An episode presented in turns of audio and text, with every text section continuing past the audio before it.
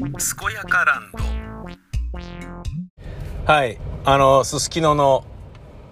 えー、頭部だけ持ち去った遺体の殺人事件殺人遺棄事件まあ殺人だろうなあれね自殺とか事故ではな、まあ事故である可能性もあるから、まあ殺人とは言えないのかな、まだな、わかんないけどね。うん。まあ、でも、あの中で行われたんだから、女の、女の人が、ね、首を切ったのは、間違いない。で、この新事実出てきてびっくりしたのは、えー、若い女が、ルナ容疑者が、えー、やったっぽいと。で、そのルナ容疑者の自宅に頭部があったと。で、えー、当然腐食が進んでいた。なおかつ、ルナ容疑者、若い娘さんのみならず、その父親、お医者さんで精神科医をしている59歳の娘を溺愛していた父親が父、娘で逮捕されました。で、次に、えー、母親も3人目に逮捕されました。今、いろいろな取り調べが進んでいるらしい。お家から、えー、いろいろな荷物を持ち出しているところなんだけど、ちょっと、難しいというか、どうしようもないことで言うと、えー、なんで家に頭を置いてあったんだっていう話なのね。で、それをべ、どっかね、山奥とかに埋めに行けば、捨てに行けば、えー、その分、バレる確率もね、ガクンと下がっただろうに、非常にリスクが多いことを、えー、分かった上で、えー、家に頭を持ち帰ったっていうのはどういうことなんだっていうね。メルメのカリメンじゃねえかっていう話でもあるんだけど、まあそんなね、創作物とされているものと、えー、一緒にするのもね、どうかと思うけど、で、これに関して、あの、精神科医なのに、なんで、えー、そんなね、あのことをしたんだと。えー、精神科医なのにっていうのは、お父さんは、そのすすきののラブホテルまで娘を送り迎えをする車の運転をしていたらしいのね。つまり、でもやっちゃえよっていうことで合議してたらしいんだよね、もうすでに。3人の間で。だからお母さんは殺人教唆とかなんかそういう、まあよくわかんないですけど、まあ何かしらの罪状があるんでしょうよ。で、そんな胴体を置いてっても医者なんだから、その DNA 鑑定ですぐにどういうものかが、あね、誰の遺体かっていうのもわかるし、防犯カメラってたくさんついてるのがわかるんだから、なんでそんなリスクのあるようなことを父親も一緒になってやったんだっていうことで、わかんないっすよねっていう話なのね。で、だけどその割には、一回東に進んで、で、もう一回戻って西に行くみたいなことを、えー、ルナ容疑者は、あのー、まあ、おそらく殺して頭を持って、出かけ、あの、ホテルを出た時に、一人だけ先帰りますって言って出た時に、やっているのは、防犯カメラの位置を把握していて、で、車に乗り込むところを防犯カメラに映らないようにしっかりと計算して、えー、用意周到にやっていたんではなかろうかっていう風に言われてるんだよね。用意周到の割には、いや、それ、おかしいでしょと。ねお医者さんがやるような話じゃないでしょって。で、家に置いといたら腐るんだって分かってるでしょみたいなことなんだけどさ。で、これに関していろんな人が、まあコメンタリーがいろんなこと言ったり、まあ、ネットでね、ざわついたりしてるんだけど、それで、えー、僕が思うのは、こう、一応情報として父親が娘のルナ容疑者を溺愛していたっていうことを、えっ、ー、と、羽鳥慎一モーニングショーに出てきた容疑者の親戚のおじさんが電話で語ってたんですよ。こういうところなんですよね、もう。あの新聞に出ていることだけで、なんとなく構成する他局のワイドショーと全然違うところがね、を徹底しているんですよね。それが、まあ、スタッフのガッツとか、そういうものがね、ちゃんと、あと、まあ、羽鳥さんが厳しいんでしょうね。そういうのちゃんとやってるんでしょうかね。そういうのがすごい素敵なんですけどね。で、その、えー、まあ、溺愛していてすごかったよつもありえないぐらい溺愛してたよみたいなことを言っていたんで、ああ、そうなんだと思ってね。で、家族でじゃあ殺しましょうっていう風になるとか、父親がお前が殺せっていう風に、えー、ね、言うっていうのもおかしいし、何考えてるのかわかんないと。あのー、で、さらなる情報で言うと、その殺された男にルナ容疑者は暴行をされたっていう話があって、で、これは供述から出てきていることなのか、そういう風に言われているのね。報道されてるのね。はあ、そうなんだ。だから、仕返しなんではなかろうかと。で、娘を溺愛していたら、娘を溺愛していたら、愛する娘が領直されたってなったらそれ父親行くだろうけど、でも殺す上で自分だと呼び出せないから娘にやらせるってどうなんだろうねみたいな話になっていたんだけど、僕はね、こうは見なかったんですよね。これに関して僕が思うのは、娘を溺愛していることはまず間違いないのね。で、娘が塞いでて何があったのかなと思ったら、まあなんかね、あの、引きこもりの人だったらしいんだけど、どうやら、えー、街で出会ったおっさんにナンパされてセックスした後、で、無理やりやらされ、やられて、こんなことされて辛かったみたいなことを母、父に吐露したんでしょうかね。えー、推測ですけどね。で、なんだそれは、で、ど、どう、で、どうなの？つって、いやもう許せない、あの男が許せないっていうふうに、娘が思って言ってるんだと思うんですよね。あの人を殺したいって。で、もう一回連絡して殺したいとかって言って、パパ、ママ手伝ってとかって。いう風になった時に、いや、殺人は良くないよってなったんだけど、私はもう生きていけない。あんな人に汚されて、汚い体になってしまって、もう生きていけないわ、やだ、もう殺す、ふざけんな、とか、あ殺さないんだったらパパとママも殺す、みたいな感じになっちゃうと、もしくは私も死ぬ、みたいな。あいつを殺せないんだったら私が死ぬ、みたいなことになると、うん、待てよ、娘が死ぬんだったら娘が殺人犯になった方がまだいいなって。だけど僕は精神科医だから自分の身は守った方がいいから、えーと、自分が車で送り迎えしてているところはバレないように、えー、一応、まあ、監視カメラ、防犯カメラのチェックは一応しとこっかな、みたいな感じだったんじゃなかろうか。まあ、そ、そんな悠長じゃないだろうけど、要は、娘があまりにも強く、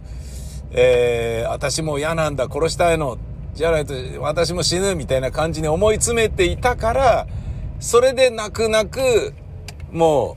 う、娘溺愛しているからこそ、それを許容する、許すしかなかったんじゃないのかなっていうのが僕の見立てですね。ちなみに、えー、この容疑者、ルナ容疑者の父親の容疑者は、ギターで弾き語りをしていて、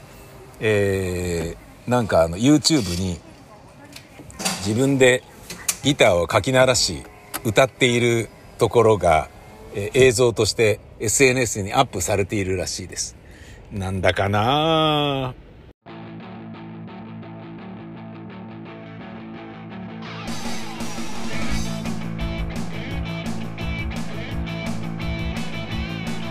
新車の MT 登録ちょっと前スピード違反。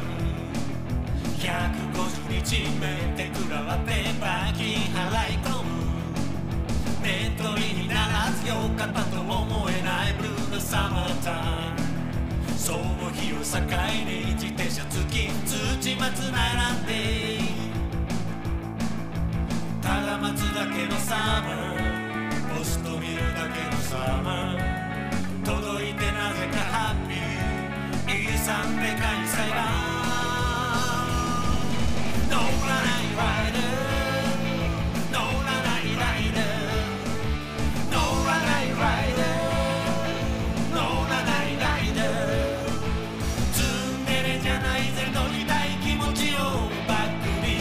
に押し込めて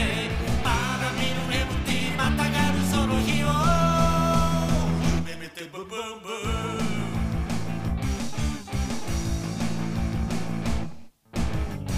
免停食らった時は内金をドブに捨ててでもキャンセルしようかと思ったさ。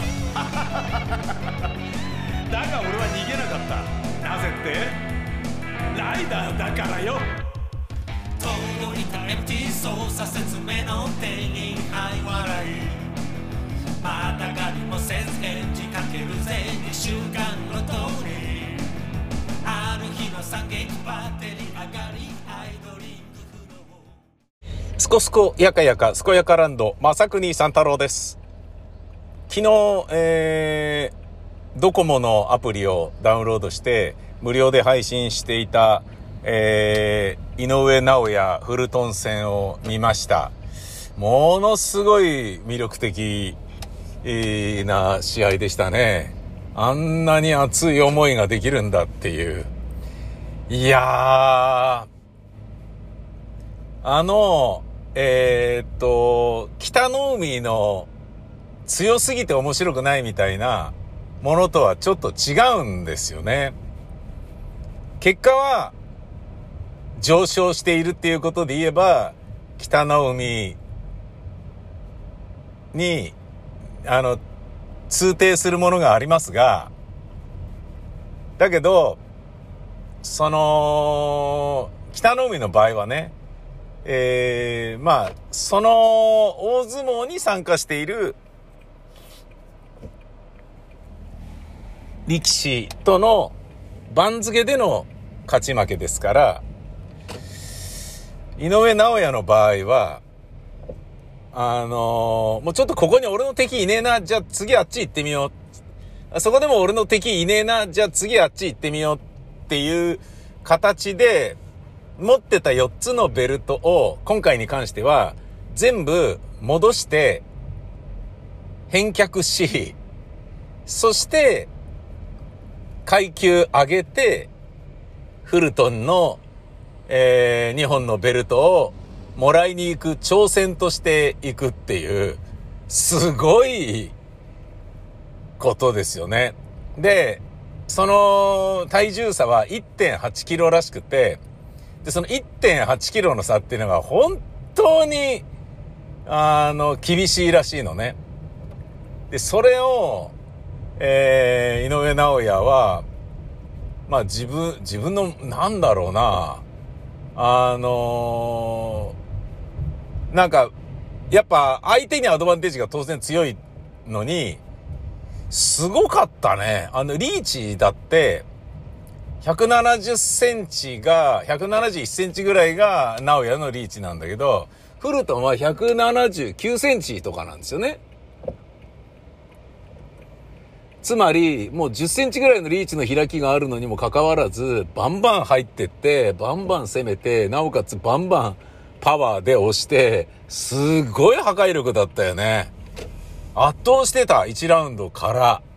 すごかったなぁこれタダで見せてもらえてドコモさんありがとうっていう感じ。で、ね、まあ、あの、これドコモの営業なのか何なのかわからないんだけど、年内に4本のベルトを、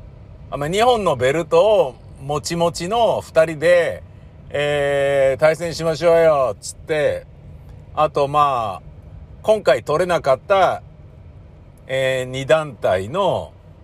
えーベルトを持っている選手。僕名前知らないんですけど、太ってましたね、とかって言って、見に来てるからやっぱ太ってましたね、みたいな感じで、あの、えっ、と、長谷川穂積とかにも言われてたけど、そのね、えー、チャンプと、で、今はもう、だから、ね、勝った瞬間から、チャンプは、直哉ですから、直哉の2本のベルトと、相手が持ってる2本のベルトをかけて、4本のベルトをかけた、あの、試合を、年内にやりましょうよって言って、井上直哉が言って、そうだね、やろうみたいな感じになって、うわ、決まったみたいな。決まっちゃったみたいな感じになってたのね。で、その決まっちゃったっていうのは、まあ、僕のね、広告代理業とか、ね、えやっていると、番組制作会社とかやっていると、もうパッとこう、すぐ連想してしまうのは、あ、なるほど。で、その時に、えー、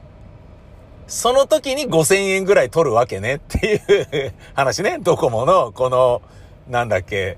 なんかリネマーとかリモピーじゃねえや。なんかよくわかんない L で始まる、L とか M とか入ってる、あの、アプリをダウンロードさせられるわけですよ。で、それで見るっていうことになったんだけど、まあ、あのえっ、と、ミラーリングができるので、クロームキャストにキャスティングして、テレビで僕は見てましたけど、で、肝心の最後ラッシュしまくるところで、いきなり、あの渦巻きがぐるぐるぐるって回って、あー画面止まったっつって、で、開けたら、優勝あ、違う、勝なんか、えー、KO とかって言って終わってて、えーとかって言って、一番肝心なとこ見られなかったっつうね。すんげえ悲しかったんだけど。で、それは、まあ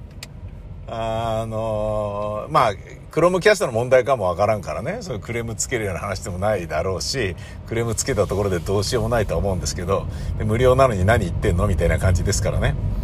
ええこの、無料のポッドキャストコンテンツをね、なんかね、あのに、ね、ラジオと同じようにどうこう注文をつけるね、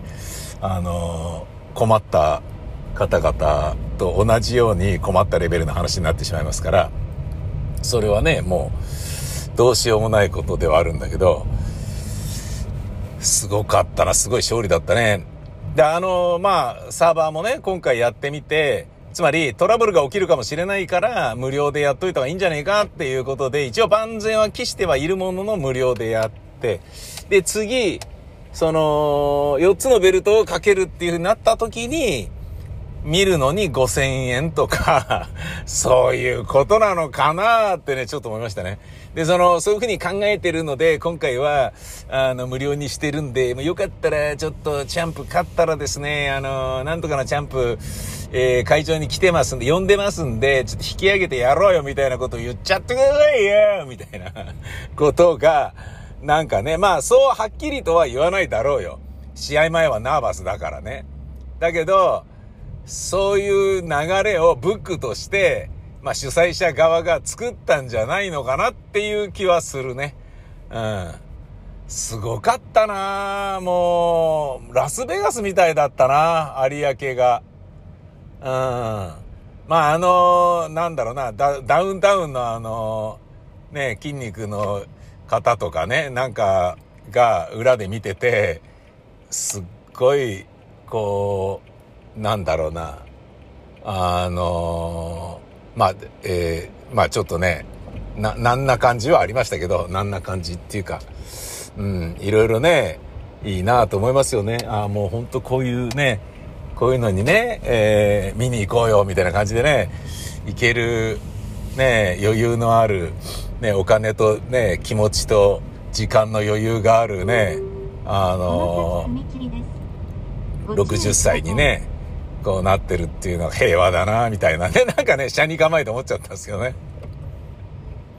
なんかね、やっぱ自分も60になって思いますけど、平和だなって思われるのって、ね、僕のね、あの、旅してばっかりもそうですけど、ある程度残念ですよね。俺、タモリさんがね、やっぱいいともね、10年ぐらいやったあたりから残念に感じてきたのは、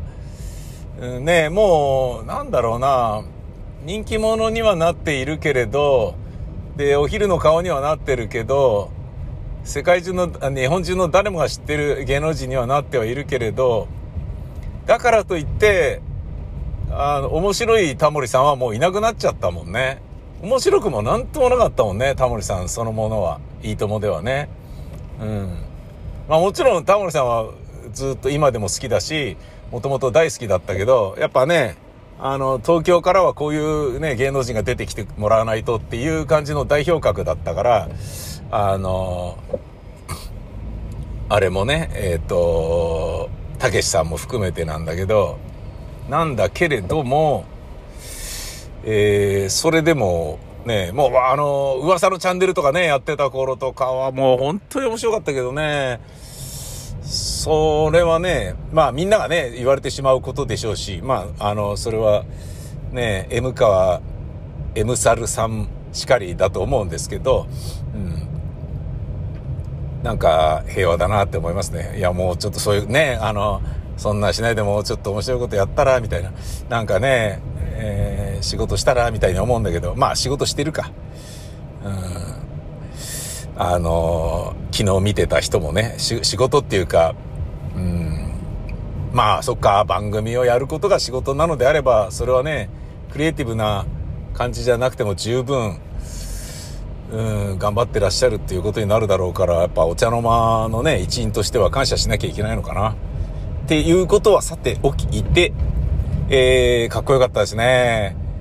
井上直也。強かったな逃げるフルトン、追う井上直也。そうなると思いますって直也が言ってた通り、ねだけど、2ラウンド目、あ、3ラウンド目あたりから、これやべえな、っつって、押して、あの、逃げ、引いてる場合じゃねえぞって、ぐんぐん、あの、じわじわじ、じりじりじりじりやられちゃってるじゃねえかっていうことを気づいたフルトンが、3ラウンドからどんどん前出るようになってきたんですよね。で、前出るようになると、えー打ち合うから、ものすごい面白いんですよね。で、6ラウンド目か5ラウンド目ぐらいに、フルトンが、えー取ったラウンドもあったんですよ。でもそれ以外はもう圧倒してるのが、えー、直哉だったんですよね。うん。バンバン当ててたのね。で、フルトンは、有効だというか、相手にダメージを与えなくても、顔にちゃんと当てましたっていうパンチがカウントされれば、それでどんどんどんどんポイント貯められるから、それで勝利するっていう、あの、いわゆる、なんですかね、花札の恋恋で言うとね、カス10枚集めて1問みたいな、井上直也は、イノシカ町6問だぜとか、あの、えーそういう、なんだろう、3校、5校でね、6問、10問いったぜ、5校だみたいな感じとかをね、狙うと言ったらあれだけど、まあでも決して博打っぽいことをやってるわけじゃないんだけど、ちゃんとね、大きなポイントを取りに行くっていうことをやるのが直哉だけど、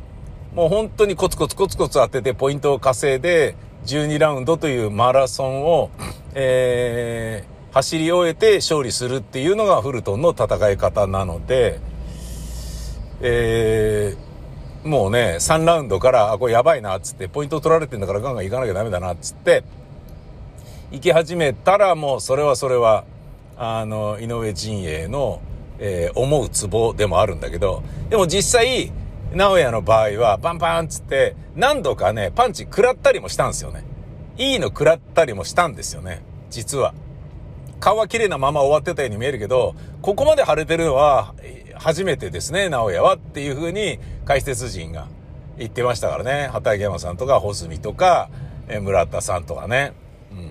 それはね、確かに食らってたんだよね。で、ポイントが、最終的に、えっ、と、ポイントのジャッジ見てみたら、まあ、KO だからポイント何も関係ないんだけど、ちなみにっていう感じで出ていたポイントだと、6ラウンドか5ラウンドに1回フルトンが、えっ、と、ラウンド取ってるんですよね。っていう結果が、えー出てたんですよね。それ以外はまあ、直哉が取っただろうと思われるポイントだったんだけど、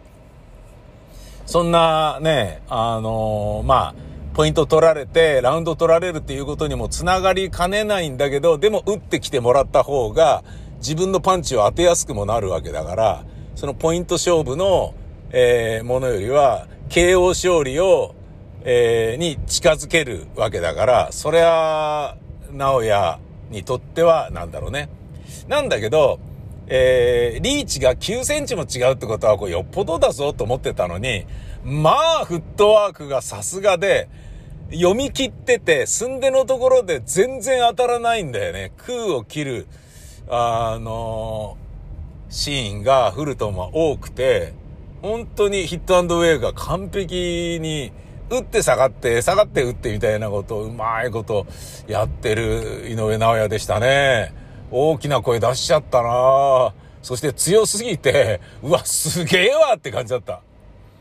あの、フルトンがまるで何者でもないかのようだったっていう言い方をした人がいて、つまり、あんなに強いフルトンはあんな、あんな思いさせるなんてっていう。ダウンで KO、負けたことさえないのに、ダウンしたことさえほとんどないのに、そのフルトンをこんな形で倒すとは、KO するとはっていう、すっごいパンチだったんだろうな。すごかった。ジャブが見えなかったっつって。いう風にフルトンは言ってましたね。もう称えるしかなかったっつって。うん、感動しました。っていうことが、まあ昨日あったんですけれど、まあそれと別に私がちょっと気になっているのは、皆様気になっていることと思うのですが、えー、すすきの、えー、死体遺棄事件、えー頭部だけ持ち去り、ホテル事件、あれが何なのかっていうこと、えーついに新事実が出てきて、ゲゲゲゲゲっていう感じに今なってますよね。これについては僕はね、えー思うところがいろいろありますよ。にしても、えーデイデイよりも、モーニングショーの方がやっぱ、えー深いし、詳しいし、知りたいところに